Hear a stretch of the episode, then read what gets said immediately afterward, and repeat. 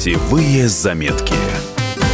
Здравствуйте, в студии Валерия Лысенко. На носу ноябрьские праздники, и если вы не купили путевку или авиабилет в далекие края, расскажу вам, где провести длинные выходные в Центральной России.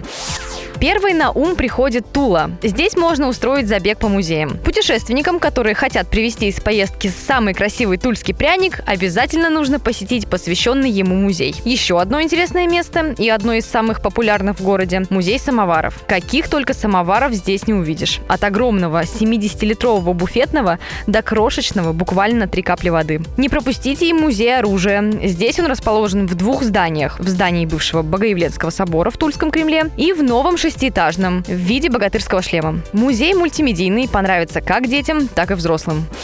Одно из моих любимых мест недалеко от Москвы – Коломна. Главная его достопримечательность – это Кремль. Именно с него стоит начать знакомство с городом. Кремль построили еще в 16 веке итальянские зодчие, но к нашему времени из 17 башен сохранилось только 7, а крепостная стена и вовсе разрушена. Хорошая новость для тех, кто не любит много ходить. Все основные достопримечательности города сосредоточены внутри или вокруг Кремля. Если вы с детьми, идите в сторону музея оптических иллюзий, потом в музей Патефона и музей трамваев. Тут даже дадут поводить настоящий трамвай. Это ли не радость для любого ребенка? В городе также можно устроить гастротур прямо в музеях. Достаточно пойти в Калачную и в музей Пастилы. Там не только узнаете историю создания местных сладостей, но и отведаете их.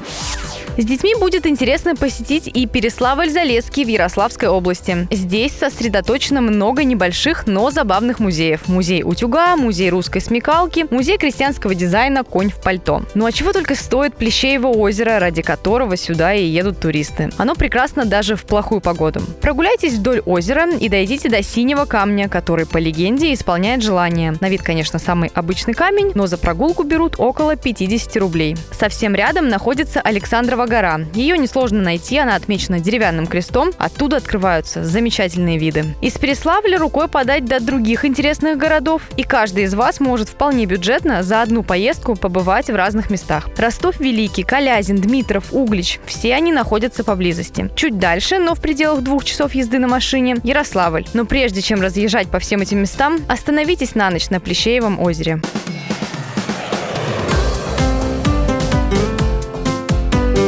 Путевые заметки.